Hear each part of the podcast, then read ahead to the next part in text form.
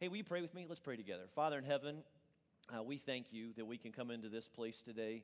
Um, I thank you for your work through this church and through our student ministry right now, Lord. We thank you for your work in our lives. And uh, uh, as we come to this time in our service, Father, uh, we're here, uh, we're ready. Uh, Lord, open our minds and our hearts to listen, to hear from you. And would you be glorified in all that we do and all that we say here today? and it's in Jesus' name that we pray. Amen.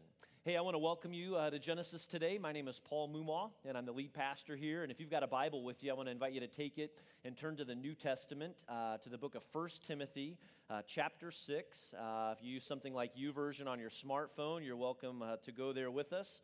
Uh, we'll, we'll, get to that uh, text in just a moment, but just to give you a little head start, I, am not sure uh, if you followed this story that's been in the news for the last week or so, uh, but a really cool story about two men uh, that recently became the first people ever to climb the Dawn Wall on El Capitan, a 3,000 foot uh, sheer rock face in Yosemite National Park in California. Now, the reason why this climb is so difficult, that free climbing is so difficult, is that it has very specific rules.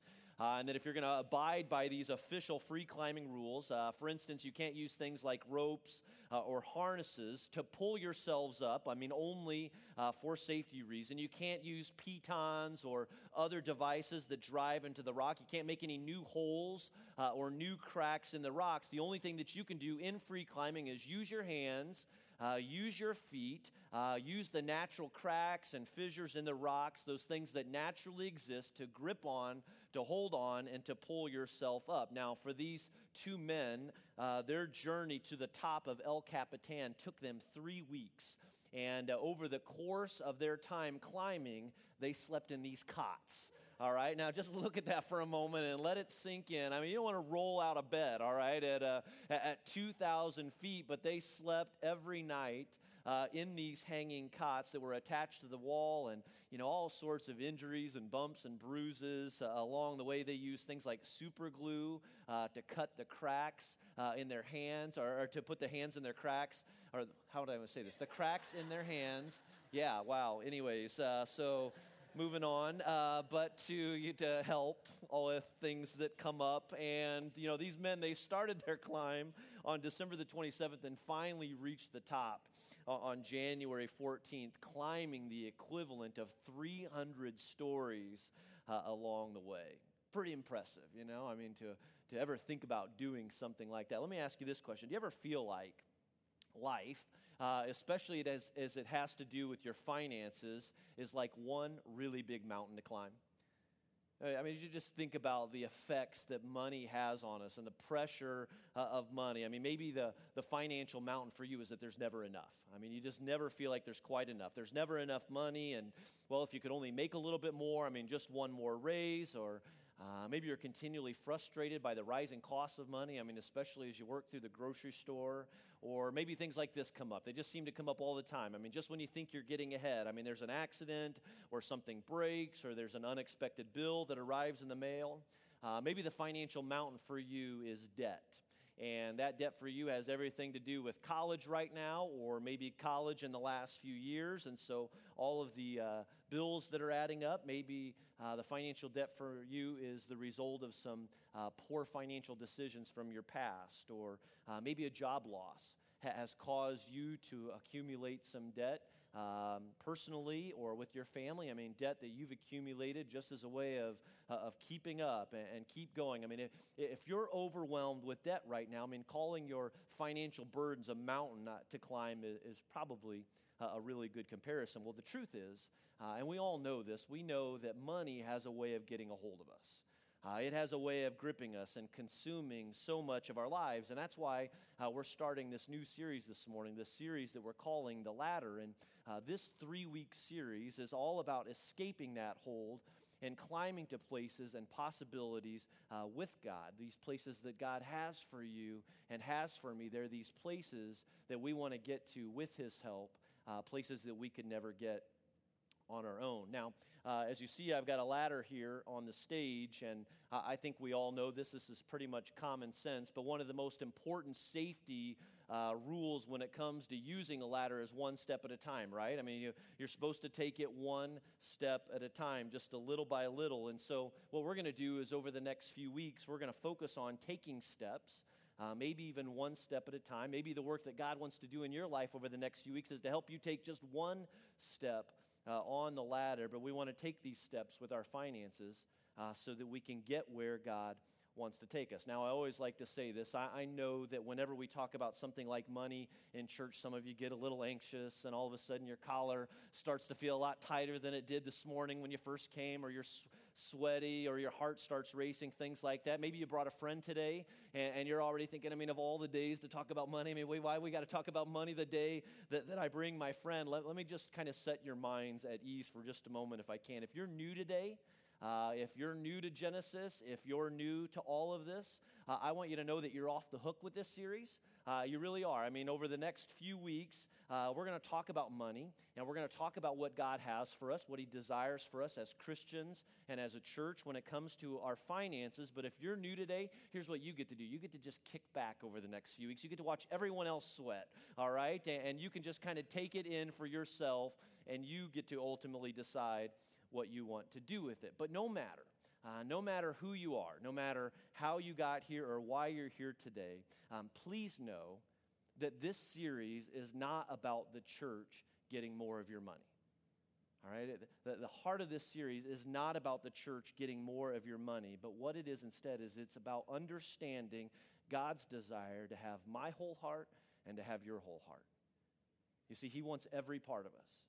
Uh, he wants every bit of our heart. And honestly, uh, for some of us, uh, we know, you know, that money and the desire for money, or at least the fear that's associated with money, occupies a large part of our hearts. And so the ladder is about God moving us from a place where we are financially dependent and, and we go looking to money to provide for us and to bring us security and significance, uh, but moving instead to a place where we are fully dependent on the Lord and we are trusting in Him for all things. It's, it's a life where, where we put all of our trust. It's, it's a life of generosity where we put all of our trust and all of our faith in Him. And so, uh, like we talked about a couple of years ago, if you've been around Genesis for a little while now, we're coming back to this series uh, that we uh, titled uh, The Ladder. And uh, the object illustration is just basically this we want to pretend like the ground floor uh, represents a, a kind of a stress filled life, it's an anxiety filled life uh, when it comes to money. It's a, it's a life, it's a perspective that maybe uh, you receive from your parents uh, or that you've just grown up with or you've just kind of learned naturally there, where we say that everything that I has, it's mine, it all belongs to me, and so I'll manage how I'll ch- I choose to manage it. It's a very me-centered uh, approach to finances. It's kind of a, it's my way, really is the only way sort of approach to finances. We're going to let the ground kind of represent that for us. Now, the top of the ladder is the direction that God wants to get us moving in. I mean, this is the place where He'd like us all to grow. It's a place of dependence and trust. We'll just call it financial peace. It's, it's an outlook where we remember and we understand that it all belongs to Him and that we're just on the receiving end and we're the managers of His resources, but our faith is in Him and our trust is in Him. And so the ladder then is a tool for us. And remember, we've talked about this one step at a time. All right, it's important to take one step at a time on the ladder, but the direction that God wants to get us moving in our walk as followers of Jesus is a life where we're climbing this ladder. And as we climb the ladder, we're learning to trust more.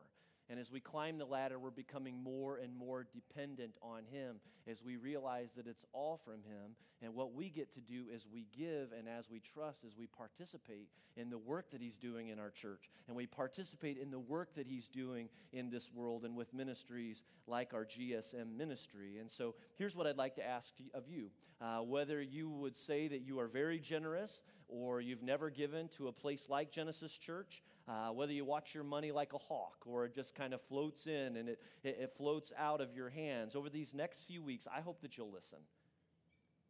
Uh, no matter what your perspective is, no matter what your opinion is of this, I hope that you'll listen. And maybe even pray today, maybe even pray right now. Lord, Lord, would you just open up my heart? Uh, would you open up my heart to hear from you on this matter and to hear what he has to say? And my hope is that over the course of this series, that every person here will take one step on this ladder. So let's talk about that. Let's talk about what it means to take the first step up onto the ladder today. If you're uh, at 1 Timothy, 1 Timothy chapter 6, uh, move over to verse 17, and we'll have the verses for you here on the screen too. Here's what the Apostle Paul writes for us He says, Command those who are rich in this present world not to be arrogant nor to put their hope in wealth which is so uncertain. Now, stop there for a second. At, at, first glance, we might read a verse like this and think to ourselves, okay, well, this is clearly not for me. All right, I, am not rich. I mean, I in, no way qualify as rich, so this must uh, not be for me. But therein lies the first problem for us. I mean, doesn't it? I mean, when you think about it, isn't rich always someone else? I mean, when we think about it, when we compare, I mean, rich is always someone else. Rich is always the other family. Rich is the person who drives that kind of a car or lives in that sort of a, a neighborhood. Rich is always more than what I have. But consider this look at it this way if you drove here in a car today, you are far off. Uh, by, you are by far better off than most people uh, around the world today. I mean, if you own a car, and even if that car broke down on the way to church uh, this morning, I mean, you're rich in comparison uh, to the majority of the rest of the world. If you have a pair of shoes on your feet right now, uh, compared to most people in the world uh, right now today, you're rich. In fact, if you make more than $2 a day, did you know that you're in the top 2% of the wealthiest people in the world right now? See, the truth is that if you live in America, and I'm supposing that at least most of us do, you're rich. And that just means that no matter where you stand financially right now, we live in the richest nation, in the richest time of all of history. And so when Paul says to Timothy, command those who are rich in the present world, he's talking to us too. All right, we just have to, we have to listen uh, with a set of ears, realizing that he's talking to us too. As followers of Jesus living in America, these words are for us. They, they apply, they're relevant to us. And so Paul says, Command those who are rich in this present world not to be arrogant, nor to put their hope in wealth which is so uncertain. Now, Paul, the Apostle Paul, wrote this letter to his apprentice Timothy. Uh, Timothy was living and working uh, in Ephesus at the time, and this church in Ephesus was made up of slaves and widows, those who were very poor, uh, but it was also made up of some very well to do families. Now, I want you to, to under, I want to make sure that you understand what Paul is not saying here. Uh, he's not saying that you shouldn't be rich.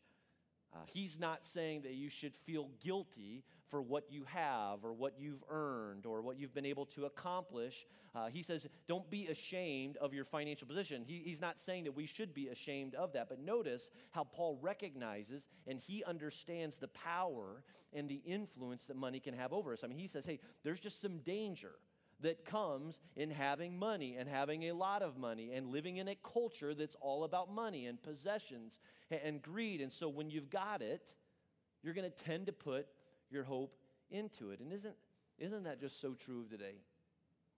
I mean, I think we could all agree uh, on that, no matter where or how new you are to all of this. I mean, think about all of the ways that we tend to misplace our hope by putting our hope in money. I mean, we look to money and try to find security in it, don't we? I mean, isn't that so true? I mean, it's, you know, we're, we're in January right now, and so uh, probably like many of you, we've been receiving all those 2014 statements and, you know, looking at what our mutual funds did over this past year, looking at what our retirement did, looking at our college 529s. And it's fun to watch those things grow, but even as I look at them, I can't help but look at them and ask, is, is it enough?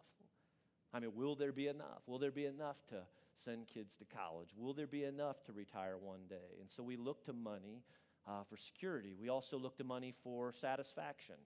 Now, this has a lot to do more with spending than saving, but so often our hope is rooted in the fact that if we just had a little bit more, well, then we'd maybe finally feel better about our lives. Or we, we, we put our hope in money by looking to it for significance.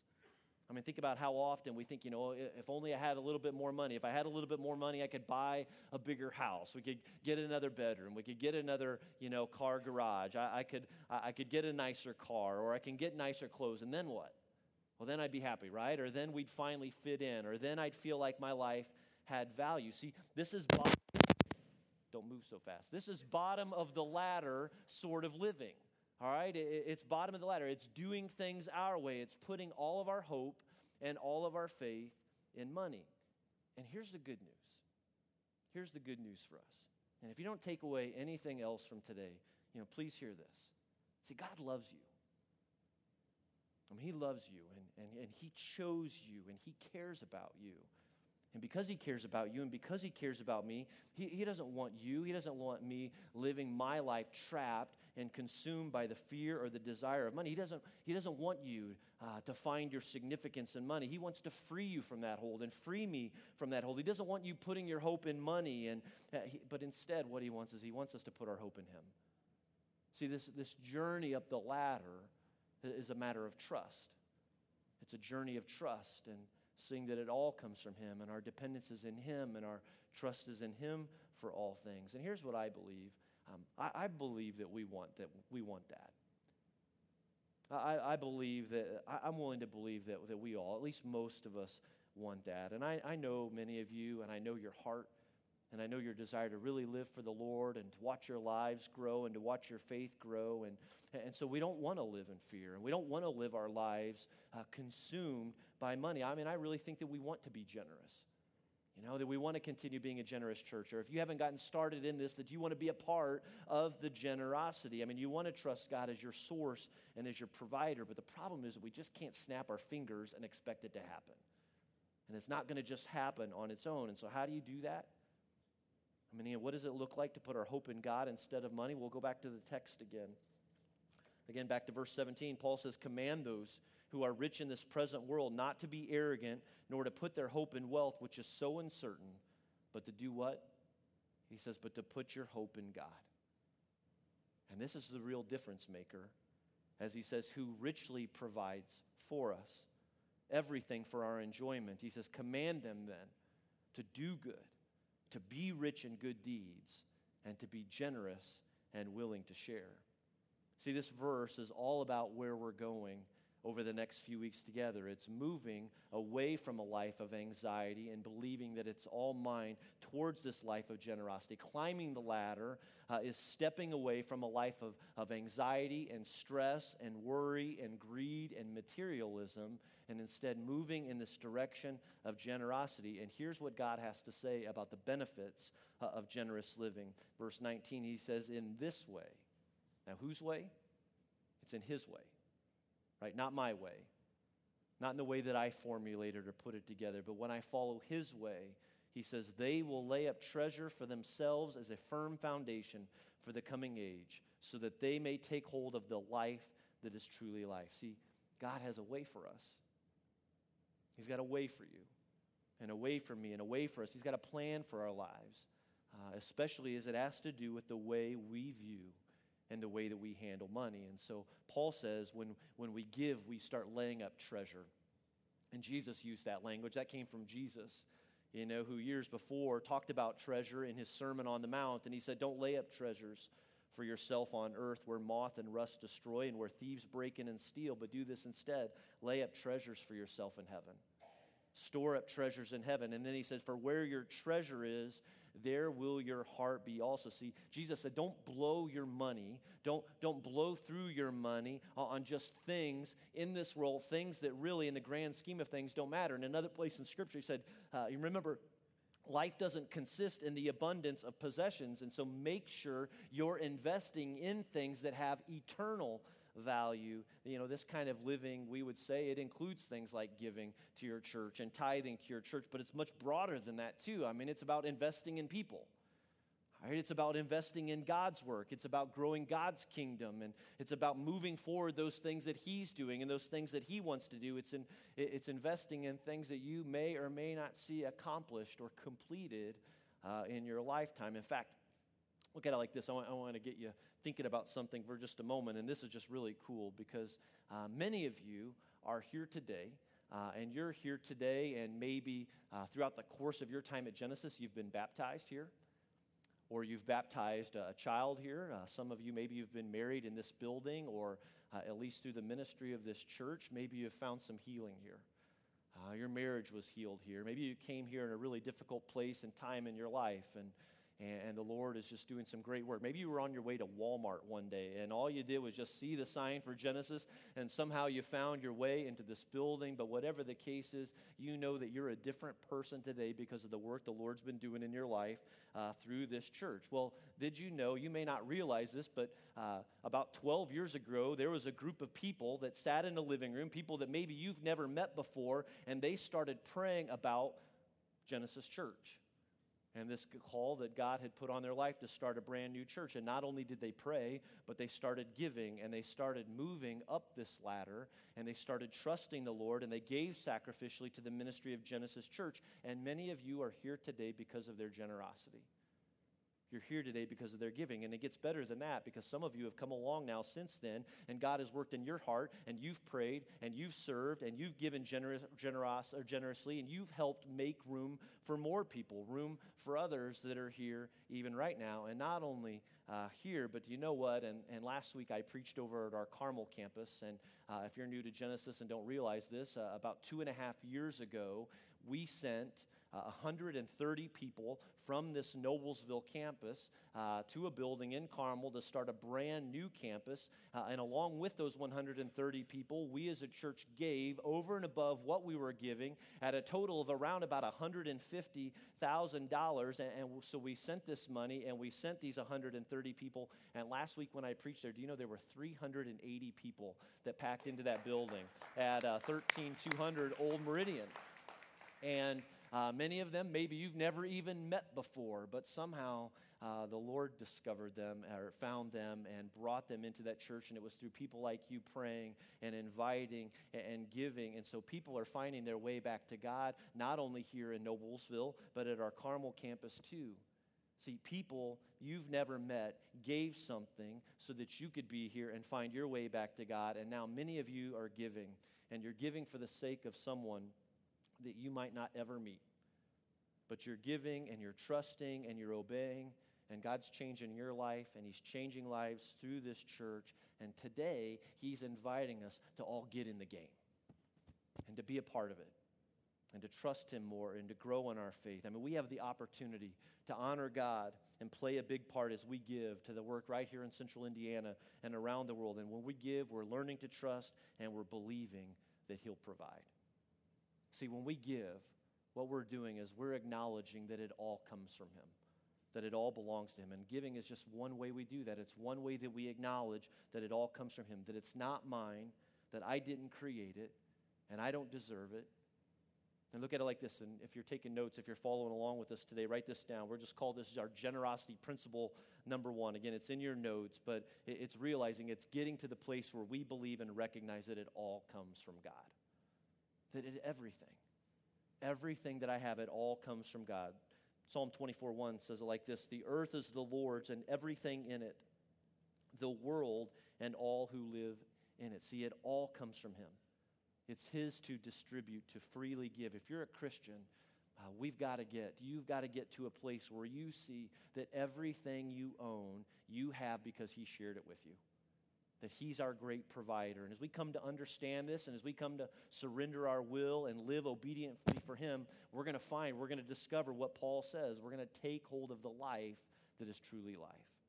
He calls it taking hold of the life that is truly life. And that life is a life that's secure, it's a life that's satisfying, it's a life that's significant. But to get there, we've got to commit to doing it God's way, of following His plan and His will for our lives. We've got to take a step and start moving in the direction that He has for us. And so remember, the ladder is a tool uh, to get you somewhere that you can't get on your own. And so let's talk about uh, just briefly what it means to take the first step up on the ladder. And that's a step that maybe many of you need to take today, uh, is to move from the ground and to take that first step up on the ladder. And so we're going to call it uh, what it means to become a priority giver.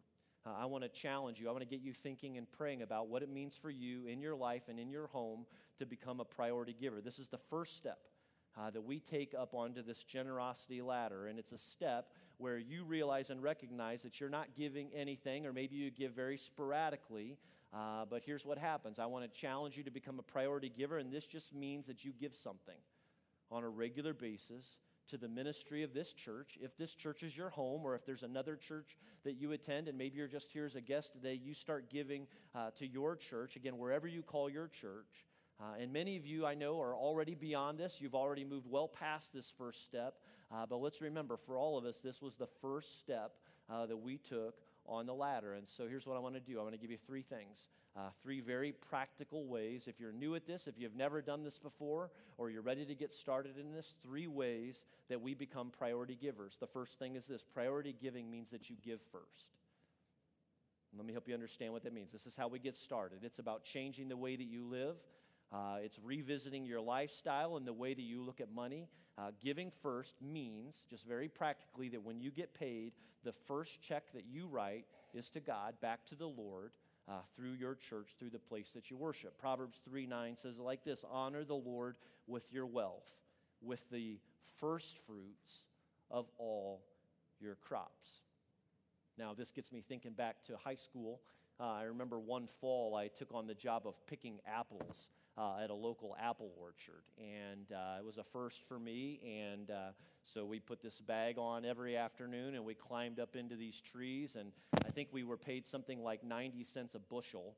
And when I looked back at the end of the season and I really did the math, I could tell who won in that equation, all right? The uh, owner of the apple orchard came out on the very better end of this apple picking. But we'd climb up into the tree and we'd pick these apples and you'd put them into your bag, and these apples were taken and they were sold to different markets or they were sold at the different roadside stands of this particular uh, orchard. But there was another part of the job too, and that is at the very end of the day, we'd spend the last half hour or so, and you would take these wooden crates and you could walk along the ground and you would pick up all of the apples that had been laying on the ground. All right, and many of them were a little mushy, and there were different things going on. There was a reason why they fell out of the tree, but you would take these apples, you'd put them into the wooden crate, and you know what they did with those apples? I, I, may ruin this for some of you cider, all right? I mean, this, this is cider, and I, I, I'm just assuming that's the place everywhere, maybe not, at least in this particular orchard. These were the, the cider apples. I, I, I have a difficult time drinking apple cider today because I helped participate uh, in the collection uh, of these apples. I, I would much prefer the apple off the tree, all right? I'll, I'll take the first uh, from the tree. Uh, they're a little bit more pleasing to the appetite. You know, in the very same way, God wants our best uh, for, for, uh, from us, uh, and that means giving first. Uh, giving first. We honor the Lord when we give the first fruits of our income. In biblical times, you know, people were typically paid uh, at the very end of the week. They were paid on a Friday, and because Saturday was the Sabbath, they would visit the temple or they'd visit the synagogue and they would make a financial gift to God. And so it was the first gift that they made. They were paid on Friday. The first gift they made was the following day on Saturday in the temple or at the synagogue. Before anything else, they made a financial gift to God first. Now, most of us have the advantage of knowing we get a paycheck and we, we know what the paycheck will be, but during this time, if you're anticipating a harvest, I mean, there's no guarantee that you're going to get a harvest again. And so you can see how it was a real matter of trust to give from the first fruits of your harvest. And as it was a matter of trust and faith then, it's a matter of trust and faith for us too, because logic tells us to take care of our needs first. Logic says pay the bills first.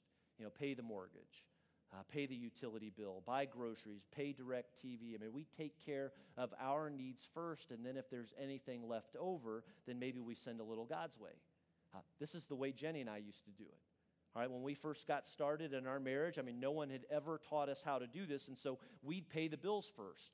And once everything was taken care of, I mean, we might put $20 in once in a while, or if we were feeling especially generous, we'd put $50 in the offering. And it wasn't until a few years into our marriage that we learned the importance of giving to God first. See, priority giving means giving to the Lord first. I mean, we start our climb up the ladder when we commit to give to God first. And some of you are ready to take that first step uh, in your life today. Now, for those of you that are ready and willing to do this, to take this first step up the ladder, I want you to know that I'm not so much concerned about the amount uh, that you give as just as much as I'd love to see every person in this church get started on the ladder, to start, start taking these steps in your life. And, and the only thing that I'll say about the amount is this uh, that it has, I, I, think it has to be something significant. Uh, it should be something significant for you, something significant enough that you notice. I mean, this is really, when you think about it, this is the way that we ask God to start changing our lives uh, in this area. And so, uh, again, very practically, what does it mean to give first? Uh, giving first means the first check that you write.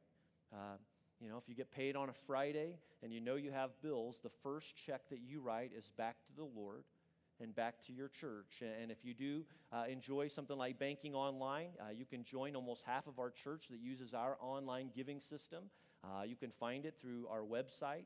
Uh, we use our, our uh, my family uh, at our home, Jenny and I, we use our online giving program so that every two weeks, the first gift that we make is back to Genesis Church. And again, I know that some of you, maybe recently, or you're ready to take this first step to become a priority giver. And here's what you need to do next. I want to challenge you to pray. Uh, challenge you to pray and ask the Lord to give you the faith and to give you the trust to do this. I want to challenge you to pray and ask the Lord, Lord, what's the amount you have in mind for me? Uh, what's the step of faith that you want me to take uh, right now in that? And so ask Him and pray those things uh, and get started and get started up the ladder by giving first. The second thing is this let's give first consistently. John, I'm going to go ahead and switch over, all right?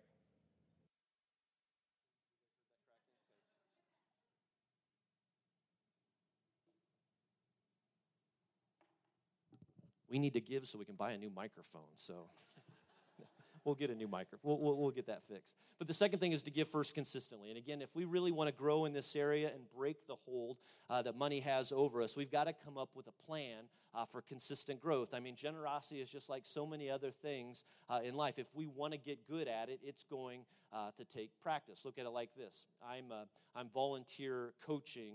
Uh, I have two boys. I'm coaching their basketball team right now, and uh, it's a fourth and fifth grade team, and we're having a lot of fun together. And for many of these boys, they're still very new at basketball. And so when it comes to developing a practice plan and what we do every Wednesday night at practice, it's a lot of basics when it comes to dribbling, and it's a lot of basics when it comes to shooting and rebounding and defense and how to move around on the court. And we've been making some progress. In week one, we won our first game. All right, I was 1 0 as a coach. My lifetime record was 1 0, and sadly, we've now dropped two straight. And we dropped another one again yesterday. And I know there's some people that are already asking for my resignation as a coach. Honestly, I think it has to do something with deflated basketballs. Uh, seems to be the problem for us. But here's what I believe I believe as a coach that if we just keep practicing the basics, my hope is that by the end of the season, we're going to see some growth. And in the very same way, if we want to grow in our faith, uh, and if we want to grow in our generosity, we can't just give once in a while. I want to encourage you to practice giving consistently uh, back to God. And so, priority giving means giving first, uh, but it also means giving first consistently. Uh, that you do it every time you get paid and you make it a habit in your life so that it can become a discipline for you. The last thing is this it's to give in a measurable way.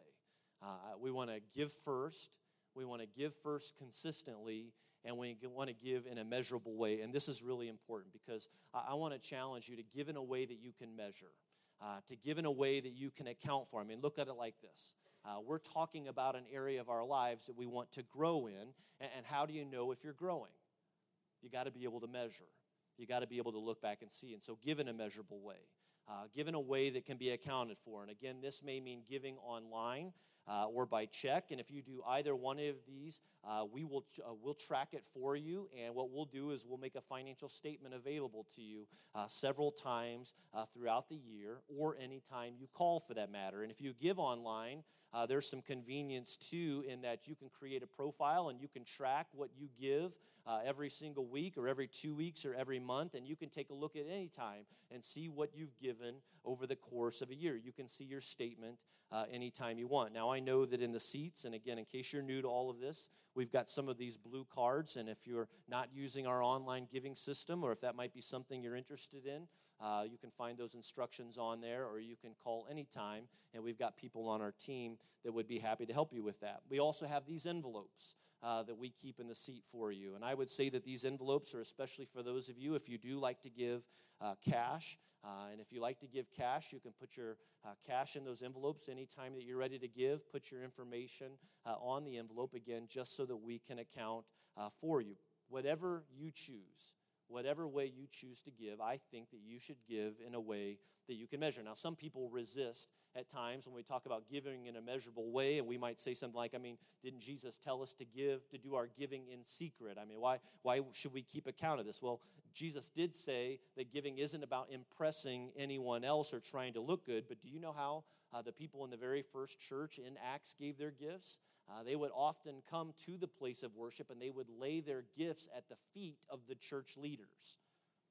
We're not going to do that, all right? I, I, you don't need to be near my feet, all right? We're not going to make that move uh, with our offering. Rest assured in that. But um, we want to give. I want to encourage you to give in a measurable way. Again, giving in a measurable way uh, provides means for you to look back and see how you're growing uh, as an individual, for us to see how we're growing together as a church. I mean, I love it when we receive our year end statement uh, that comes from this church and from other places that Jenny and I support financially. The first reason is, and I'll be honest, I hand that over to my accountant, and uh, we appreciate uh, the deductible, the tax deductible that comes from that. That's nice. But more importantly, I like to see what we're giving. And I like to compare that with how much we made over the past year. And and I want to see and I want to feel and I want to know how God has been providing for us and uh, what we've been able to give and contribute to. And even as we get to thinking about what do we want to do over the course uh, of this next year. And so uh, maybe you're ready to take that first step today to start giving first, to give consistently, and to give in a measurable way. And, and my hope is just simply this that for every single one of us, that we will, over the next few weeks, take a step up onto, or maybe another step up, and that's what we'll talk about over these next couple of weeks, onto the ladder. And we do that as a way of honoring Him. We do that as a way of remembering that it all comes from Him, it all belongs to Him. We get started in this direction uh, of generosity so that our faith in Him will increase and our trust in Him will grow, and that we get to see and participate in the work that He's doing through this church and in our world. And uh, let me say this I realize that for some of you, taking this first step up onto the ladder will be one of the most difficult steps that you will ever take in your life because it takes a lot of courage and overcoming that fear. And when you think about it, and trusting Him. And so pray and ask the Lord to give you the faith to trust Him, to believe in Him to see and to experience how He provides. And I'll tell you a little bit more of my story next week, but I'm a living testimony of how He does that.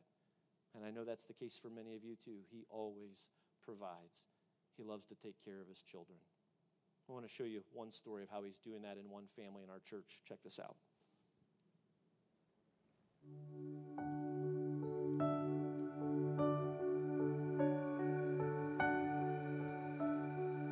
about two years ago, uh, Courtney and I came face to face with the realization that uh, we all hope to avoid financially, um, and that was we were in debt, uh, and quite a bit of it. Uh, we just took it straight to the Father uh, and began to pray, um, just confessing that um, while we were tithing, um, that we had taken the rest of it and, and wasted and overspent.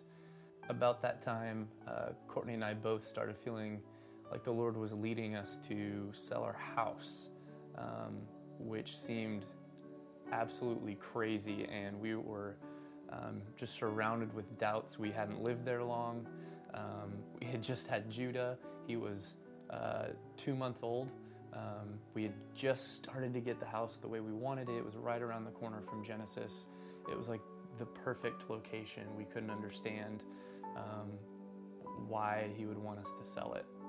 Um, so we started asking people to pray with us uh, and surround us in prayer, and that conviction didn't go away. And we realized it was time to take that step of, of crazy faith um, and put our house on the market. And it sold in 36 hours. And with the money that we got from the house, we were able to pay off most of our debt the next step for us was uh, another step of trust, moving all of our belongings into a storage unit uh, in Noblesville and moving in with my dad and Anderson. And that's what every young father hopes to do is move his family back in with his parents. Um, but uh, it was a huge blessing, and we were so thankful. So, prayerfully, um, we started looking for houses in Noblesville again. Um, we found one that we thought might be our dream house. It was awesome, and uh, we made an offer, and through some crazy events, uh, it all kind of fell through when it looked like it might not. And we found another house, um, and we loved it as well, and made an offer, and the offer was accepted.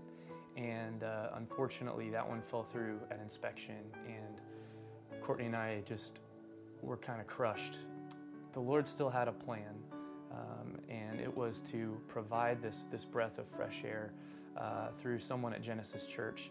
Um, one of the uh, ladies that goes there is a mortgage officer, and um, she just encouraged us and was on our team and fought for us and um, kind of gave us the boost to look for the next house. And, and we found one, and uh, we loved it, and it was in our price range, and it was everything that was on our needs list. It wasn't everything we wanted, but it was everything that was on our needs list.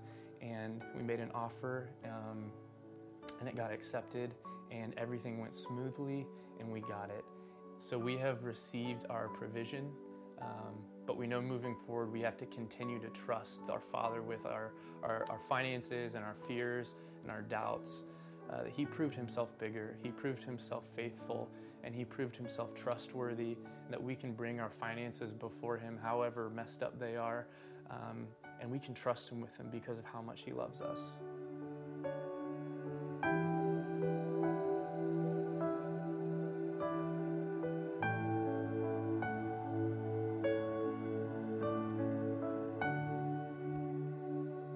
Let's pray. Uh, Father in heaven, we, uh, we are here today, and it is our heart's desire to trust you.